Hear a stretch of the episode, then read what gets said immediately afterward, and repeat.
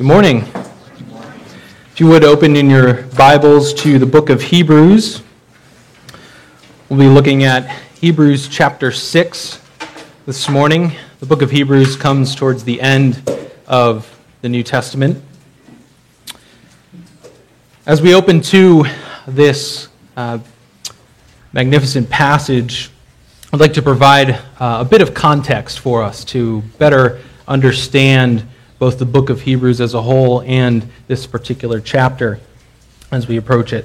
So, the book of Hebrews is an epistle or a letter uh, written to a Jewish Christian audience. Uh, now, the book of Hebrews is quite unique in how it is structured, in how it weaves together positive doctrinal teaching and instruction with warnings, exhortations, that it seamlessly weaves together. And compare this with a number of other New Testament books, such as Ephesians or Romans, that are very doctrinally heavy in the first half and then move to practical application and exhortation in the second. But the author of the Hebrews weaves those two elements seamlessly together throughout the entire book. Now, the author of the book of Hebrews is formally anonymous. The book comes down to us without uh, clearly identifying who the author is. But as we read through the book, there are several clues and hints that we get as to who this author might have been. When we read through the book of Hebrews, it becomes very apparent very quickly that whoever this author was was steeped in the Old Testament. Through the sheer number of citations, allusions, echoes, back to the Old Testament, the author was very, very familiar with the Old Testament scriptures. The end of the book also presents the author as being a part of the apostolic circle.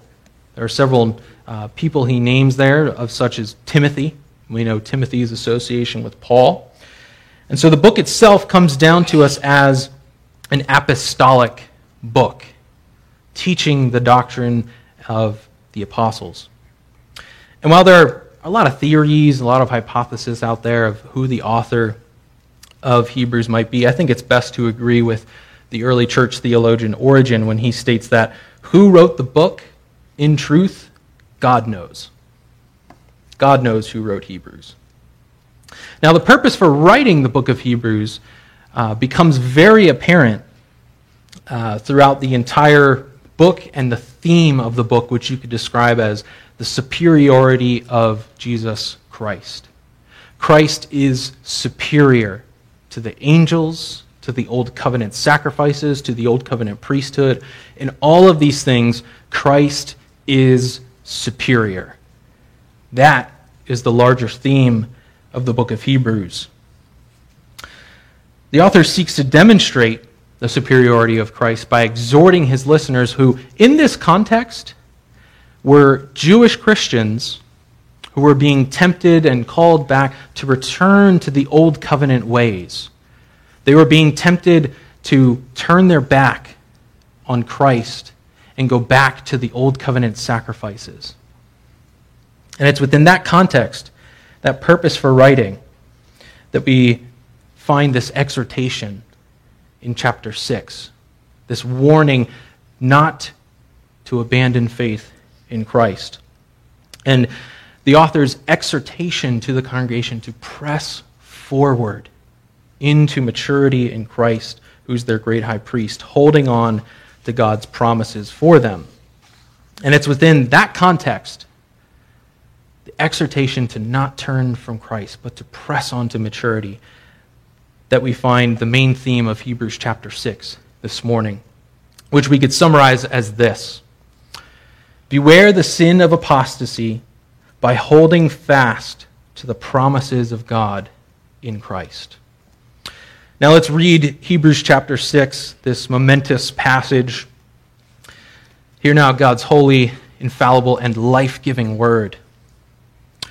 Therefore, let us leave the elementary doctrine of Christ and go on to maturity, not laying again a foundation of repentance from dead works and of faith toward God and of instruction about washings, the laying on of hands, the resurrection of the dead, and eternal judgment. And this we will do if God permits. For it is impossible, in the case of those who have once been enlightened, who have tasted the heavenly gift, and have shared in the Holy Spirit, and have tasted the goodness of the Word of God and the powers of the age to come, and then have fallen away to restore them again to repentance, since they are crucifying once again the Son of God to their own harm and holding him up to contempt. For land that has drunk the rain that often falls on it and produces a crop useful to those for whose sake it is cultivated receive a blessing from God. But if it bears thorns and thistles, it is worthless and near to being cursed, and its end is to be burned. Though we speak in this way, yet in your case, beloved, we feel sure of better things, things that belong to salvation. For God is not unjust, so as to overlook your work and the love that you have shown for his name in serving the saints, as you still do. And we desire each one of you to show the same earnestness, to have the full assurance of hope until the end, so that you may not be sluggish, but imitators of those who through faith and patience inherit the promises. For when God made a promise to Abraham, since he had no one greater by whom to swear, he swore by himself, saying, Surely I will bless you and multiply you. And thus Abraham, having patiently waited, obtained the promise. For people swear by something greater than themselves, and in all their disputes, an oath is final for confirmation. So when God desired to show more convincingly to the heirs of the promise the unchangeable character of his purpose, he guaranteed it with an oath, so that by two unchangeable things, in which it is impossible for God to lie, we who have fled for refuge might have strong encouragement to hold fast to the hope set before us. We have this as a sure and steadfast anchor of the soul a hope that enters into the inner place behind the curtain, where Jesus has gone as a forerunner on our behalf, having become a high priest forever after the order of Melchizedek. Let's pray this morning and ask the Lord for his help to understand this tremendous text. Blessed Lord, you have caused all Holy Scripture to be written for our learning would you grant us that we may, in such a way, hear this word, read it, mark it, learn from it, and inwardly digest it? That by patience and comfort of your holy word, we may embrace and ever hold fast the blessed hope of everlasting life, which you have given us in our Savior, Jesus Christ. Amen.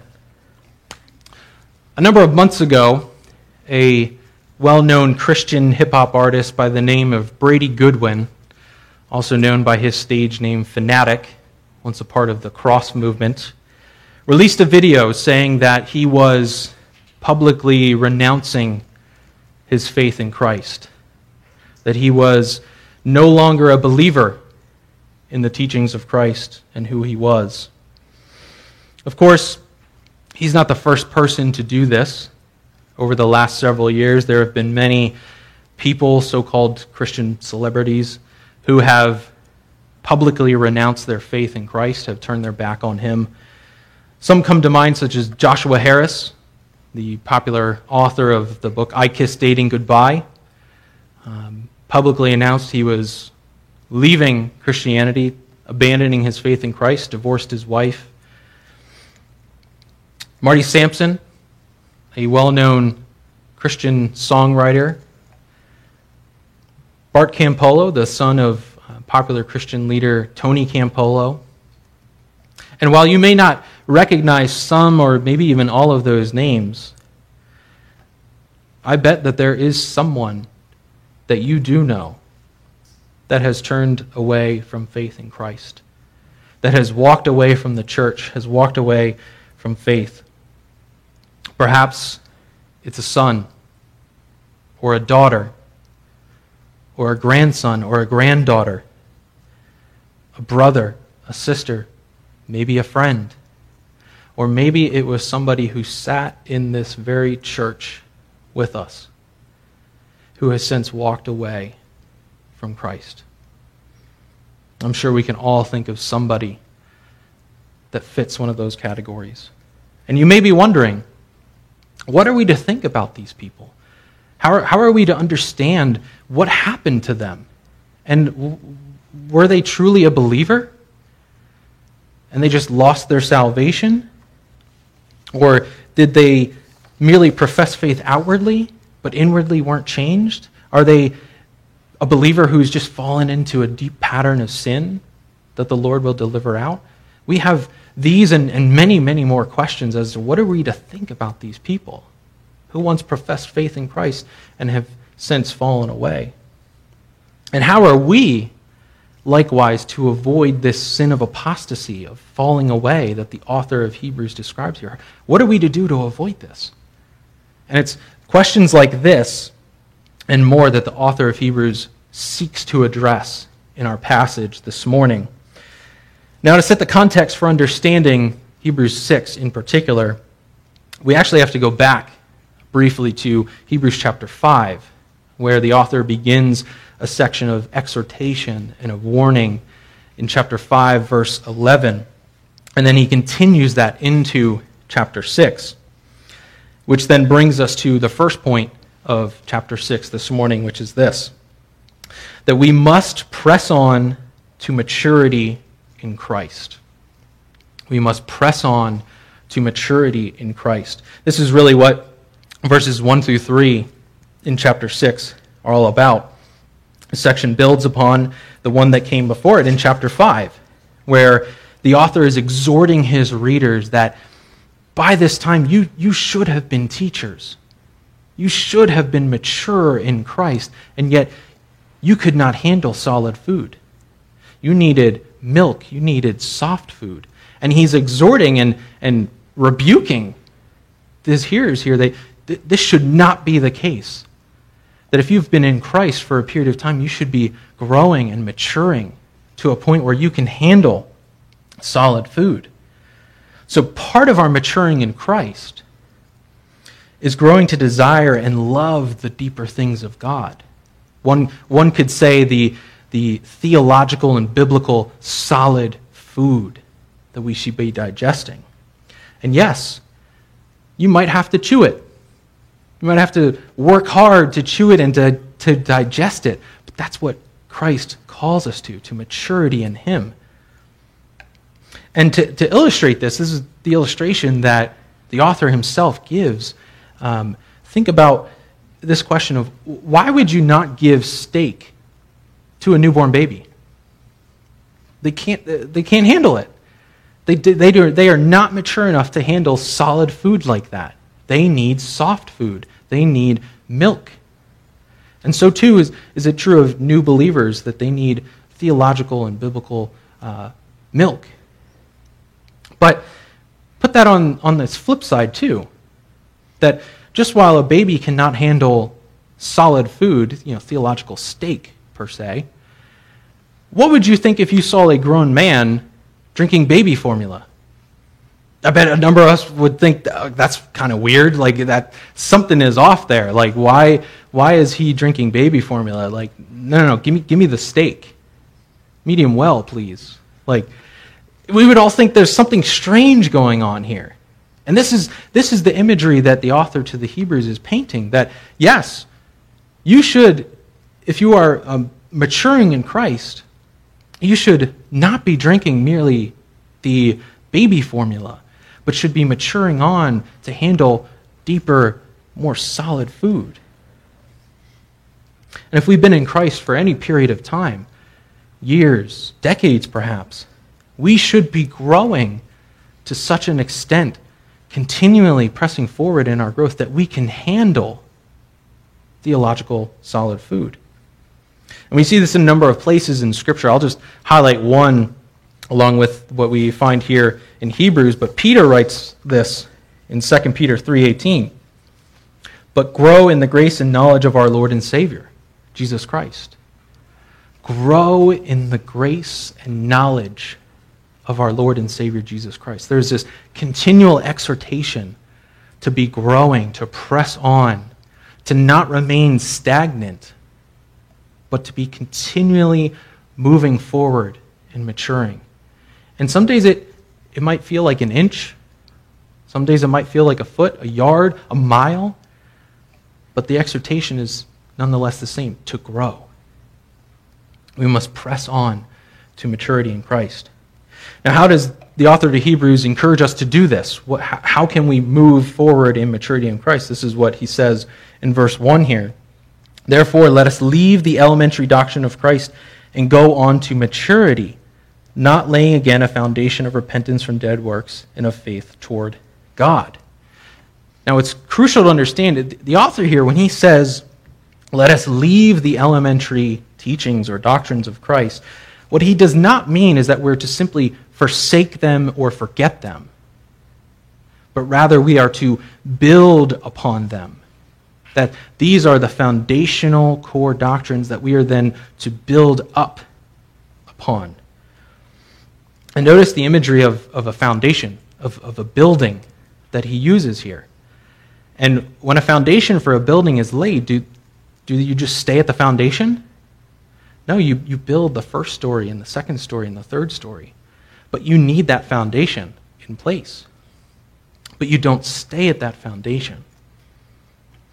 John Calvin hopefully explains this when he writes For as the foundation is laid for the sake of what is built on it, he who is occupy, occupied in laying it and proceeds not to the superstructure wearies himself with foolish and useless labor. In short, as the builder must begin with the foundation, so must he go on with his work, that the house may be built. Similar is the case as to Christianity. We have the first principles as the foundation, but the higher doctrine ought immediately to follow, which is to complete the building. So we're not to forsake those elementary teachings, but we are to build upon them. We are to press on to the higher doctrine that follows from these. And this is really the first step. If, if the focus of Hebrews 6 is to beware and avoid this sin of apostasy, this is the foundational first step of how to do that. We must mature in Christ. You want to avoid the sin of apostasy? Start by maturing and growing in Christ's likeness. Which then brings us to our second point this morning. After the author exhorts us to mature in Christ, to grow and to build upon these doctrines. He exhorts his readers to beware the sin of apostasy. This is really what verses 4 through 8 is all about. The, he, the author here describes what it looks like for someone to commit apostasy and what is characterized of them. Now, I must admit, uh, this section of, of Scripture is potentially one of the most challenging, uh, not just in the book of Hebrews, but in the entire New Testament itself. Uh, it is a challenging set of verses. And there have been a number of different interpretations of trying to identify who these people are that are described in verses 4 through 8. And there's, there's three main interpretations. I'm going to run through each of them just so you're aware of what they are, and then we'll unpack the one that I think makes the most sense of the text and is drawn out of the text. Uh, so the first view here that some interpreters think of that describes these people is that this section is, is purely a rhetorical device used by the author to exhort and warn true believers to persevere in their faith. But the people described here, that they don't really exist. It's, it's not possible for this to happen, so it's merely a rhetorical device, an exhortation for them. I don't think that is the case, as we'll unpack later. The second major view, people would state that this simply describes believers, true believers, who have just simply lost their salvation. They, they look at the text and they go, okay, it, it seems to be clear that this is just describing people who had true salvation and just lost it. And I think, as we'll see a little later on in this text, but the wider testimony of Scripture, I think, precludes us from reaching that conclusion. Namely, when you look at other passages and harmonize the Scriptures as a whole, I, I don't think that's an option for us.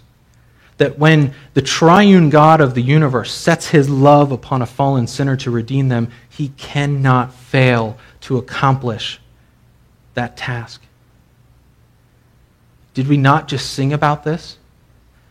No power of hell or no scheme of man can pluck me from his hand. Do we believe that? Those words from that song come directly from the Gospel of John, Jesus' own teaching, where in John 10 28 he says, I give them eternal life, and they will never perish, and no one will snatch them out of my hand. Paul agrees with the testimony of Jesus in Philippians when he writes, He who began a good work in you will bring it to completion. So I don't think the, the verses here, in light of the wider testimony of Scripture and the purposes of God to redeem a people for himself, God does not fail. God does not fail to save any one of his sheep. And so I don't think that's who's being described here. The third group, and I think this has the most merit considering this text in the wider book of Hebrews, the third group uh, of interpreters would say that this group of people, described here in verses 4 through 8, could formally be called apostates, uh, people who professed faith in Christ, who were outwardly a part of the community of believers and of the church, but failed to persevere in their faith. If you think about it this way, these are people who professed faith with their mouth, but did not possess faith in their hearts. They professed faith outwardly, but inwardly they were not changed. And there are several biblical passages in both the Old and New Testaments that can help us to understand the nature of apostasy, of when people fall away, such as the parable of the sower and the soils, um, we're not going to look at it this morning, but I would encourage you this afternoon look at Mark chapter 4 and really wrestle with the teaching of Christ there of these different soils and, and how those parables can help us to understand what the author to the Hebrews is saying here. So while we're not going to look at that, there is another passage, another group of people in the Old Testament that mirrors what is described here. And that's the Old Testament wilderness generation, that generation that came up out of Egypt, yet hardened their hearts and turned aside from the Lord. This is a, a generation and a people that the author to Hebrews explicitly mentions in, earlier in the book in chapters 3 and 4. And there's several parallels that we're going to look at between what's described of these people in Hebrews and that wilderness generation that we'll see that help us understand what's going on here. So, the first parallel here that the author, author describes is those who have been enlightened. If you look at verse 4, when the author states, For it is impossible in the case of those who have once been enlightened. Those who had the knowledge of God brought to them who heard the voice of the living God themselves, does not, does not that bring enlightenment? They were aware of the special revelation that God had given to them. And think about those people in the Old Testament wilderness generation. They had heard the voice of the living God themselves firsthand. They had received the Ten Commandments from the very finger of God. And yet they rebelled against him. They're making a golden calf and engaging in idolatry. And think about, in our context, those who sat perhaps in this very church and have heard the Word of God read and preached week in and week out, and the enlightening that happens when God's Word is unfolded before their eyes and ears. And yet they have turned aside. The second parallel that the author mentions here is tasted the heavenly gift. Continuing verse 4. This echoes back in the wilderness generation to the manna that was given from heaven to sustain that wilderness generation. So, just as God fed that generation with the heavenly gift of manna, so too does He not feed us with the spiritual gift of the Lord's Supper? Which many commentators believe that this, this is a reference, could be a reference to the Lord's Supper, it's something we taste that is a gift of God. And is it not true that people who have professed to believe in Christ have partaken in that supper, who then later on renounce him. The third characteristic here is the sharing of the Holy Spirit. Again, this echoes the experience of the wilderness generation who had extensive interactions with the Spirit of God and yet hardened their hearts against him. Look at a, two brief passages here that, that explicitly mention this. First is Nehemiah 9, verse 20. Nehemiah writes, You gave your good spirit to instruct them, and did not withhold your manna from their mouth, and you gave them water for their thirst. Isaiah writes in Isaiah 63, again emphasizing this point in talking about the wilderness generation. But they rebelled and grieved his Holy Spirit. Therefore, he turned to be their enemy and himself fought against them.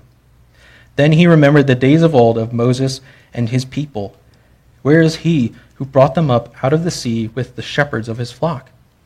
Where is he who put in the midst of them his Holy Spirit?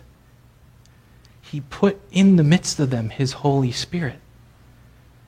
And yet they rebelled. And is this not true of us, think about those who profess faith in Christ, who are true believers. The Spirit indwells us. And as we gather here this morning, the Spirit is in our midst because He indwells each of us. And so, those who do not possess true faith, sharing in that Spirit, because it is all around in our covenant community here. The fourth parallel that is mentioned tasted the goodness of the Word of God and the powers of the age to come. Does this not echo back to the, the first point of being enlightened, having this knowledge of God's will through special revelation given to them, and tasting of the, sweetness, the goodness of God's Word? And then the powers of the age to come that is mentioned here. It, brothers and sisters, is the church not a sweet foretaste of that? Think, think about the, the blessings that come to us even now that we experience, the, the fellowship with one another that we have around Christ, the reconciliation that has taken place between us and God through the work of Christ, and then us as believers. That that dividing wall of hostility has been taken down. And are those blessings not a, a, a, a foretaste, a glimpse of the eternal state? of the age to come, the power of the Spirit that's at work.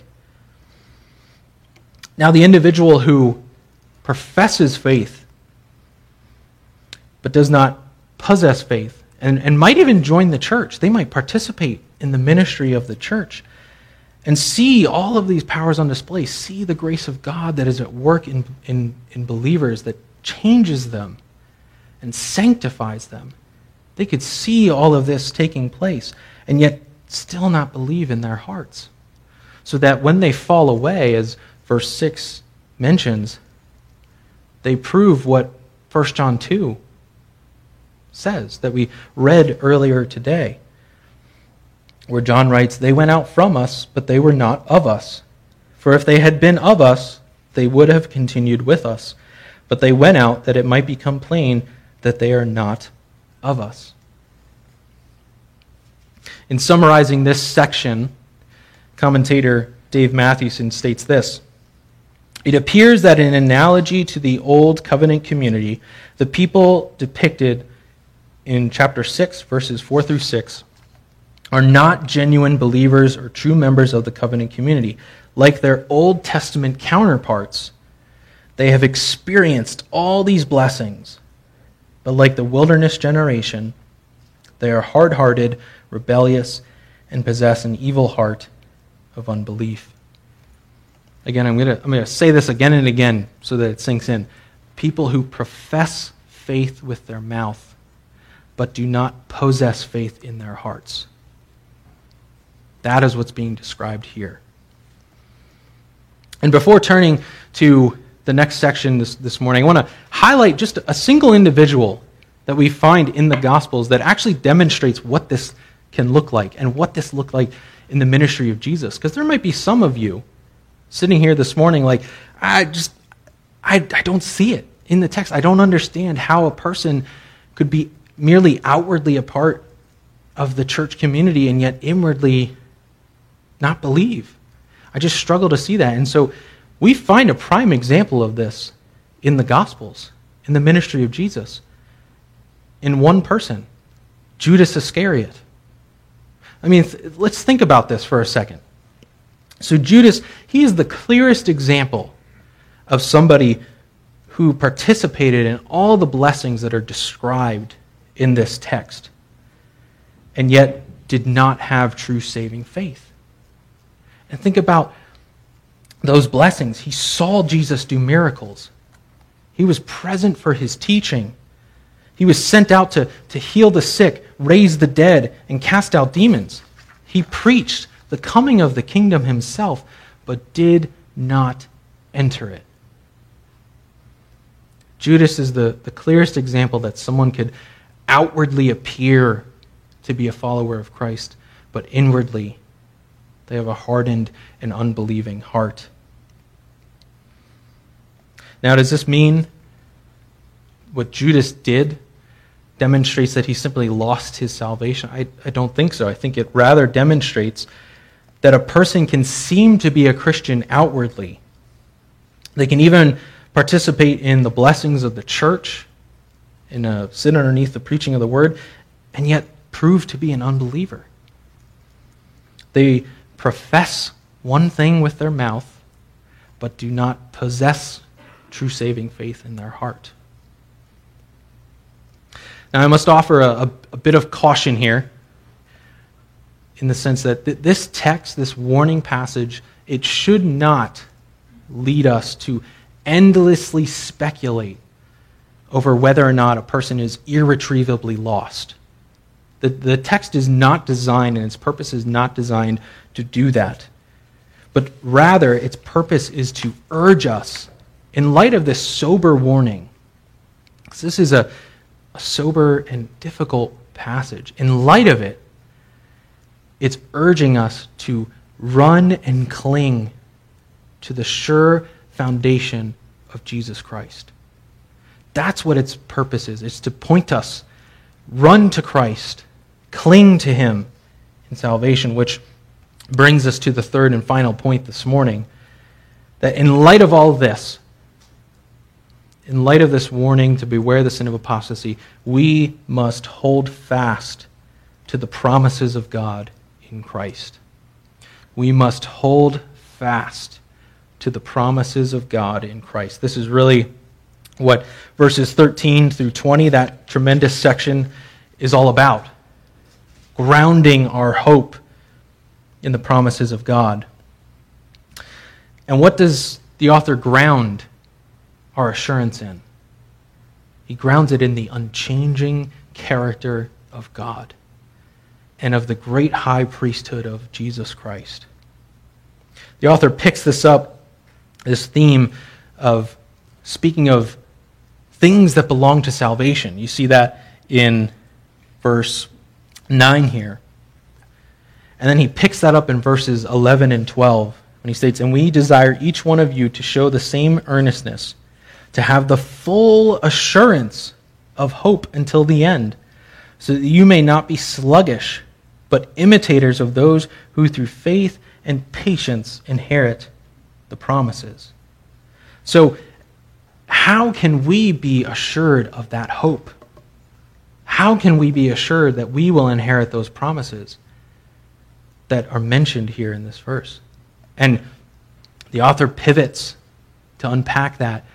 The reason you can be assured of the, your hope of salvation, that God will not fail to save you, is his unchangeable character, his immutability, if you want to say. And then to demonstrate this, the author provides a prime example in the life of Abraham. And remember, if, if the audience of this letter is primarily Jewish Christians who are being tempted to go back, they would have been very, very well familiar with the story of Abraham. And so but the author, by providing this example of, you want to know why you can have assurance? Look at God's fulfillment of his promises to Abraham. That's what he grounds it in. He grounds it in the unchangeable character of God. That when God makes a promise to Abraham, he swears an oath by himself that he will do it. Now, the, the reason why this is so significant, that when God makes an oath, he swears by himself. Let's, let's think about this. For instance, when somebody is in a court of law and they're, they're bearing testimony, or when somebody is sworn into to a particular political office, and they're, they're taking an oath that they will tell the, the whole truth, nothing but the truth, or they're swearing an oath that they will fulfill their duties. What do they usually have their hand on? A Bible. Now, this might be changing in our day, but historically, that's a common, it was a common practice that when you took an oath to tell the truth, you were placing your hand on the Bible, which signified that you were swearing by something greater than yourself something that had a higher authority that could hold you to account for what you're about to do.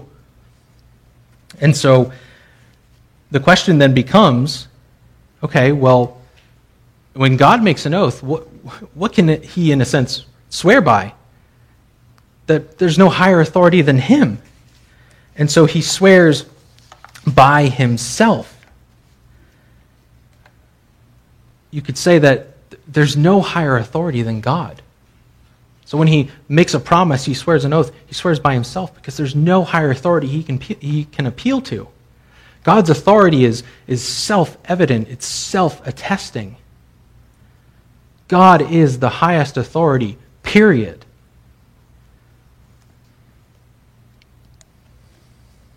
And this is good news.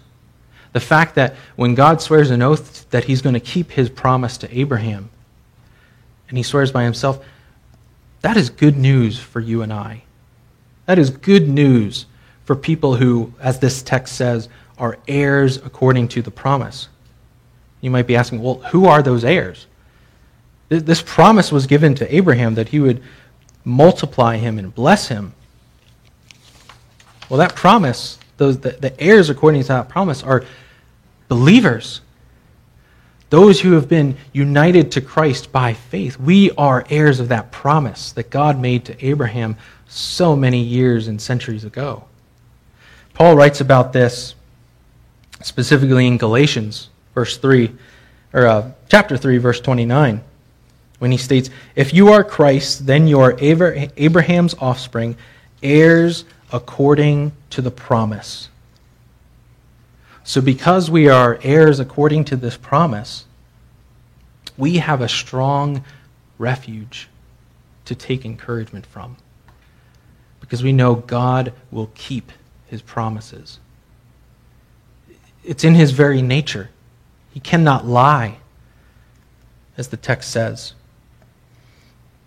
Verse 17 So when God desired to show more convincingly to the heirs of the promise, the unchangeable character of his purpose, he guaranteed it with an oath. And then verse 18 so that by two unchangeable things in which it is impossible for God to lie, we who have fled for refuge might have strong encouragement to hold fast to the hope set before us. We have a strong refuge of which we can hold fast to we have an anchor for our souls. We have a sure and steady anchor that when we see people we know turn their backs on Christ and the potential discouragement that can set in, we have a firm foundation to run to, to stand upon. And that's the great high priesthood of Jesus Christ. Look at verses 19 and 20. We have this as a sure and steadfast anchor of the soul, a hope that enters into the inner place behind the curtain, where Jesus has gone as a forerunner on our behalf, having become a high priest forever after the order of Melchizedek. We have a great high priest who's gone before us. And what does Christ do as our great high priest? He sacrifices his own body for our sins to secure a redemption that can't be shaken. He's reconciled us to God and is even now pleading before the throne on our behalf. He's interceding for us. And that is great news for weary souls. Now, as I draw things to a conclusion here from this text, I want to conclude with one point of application. And it's a simple one, namely that we should pray.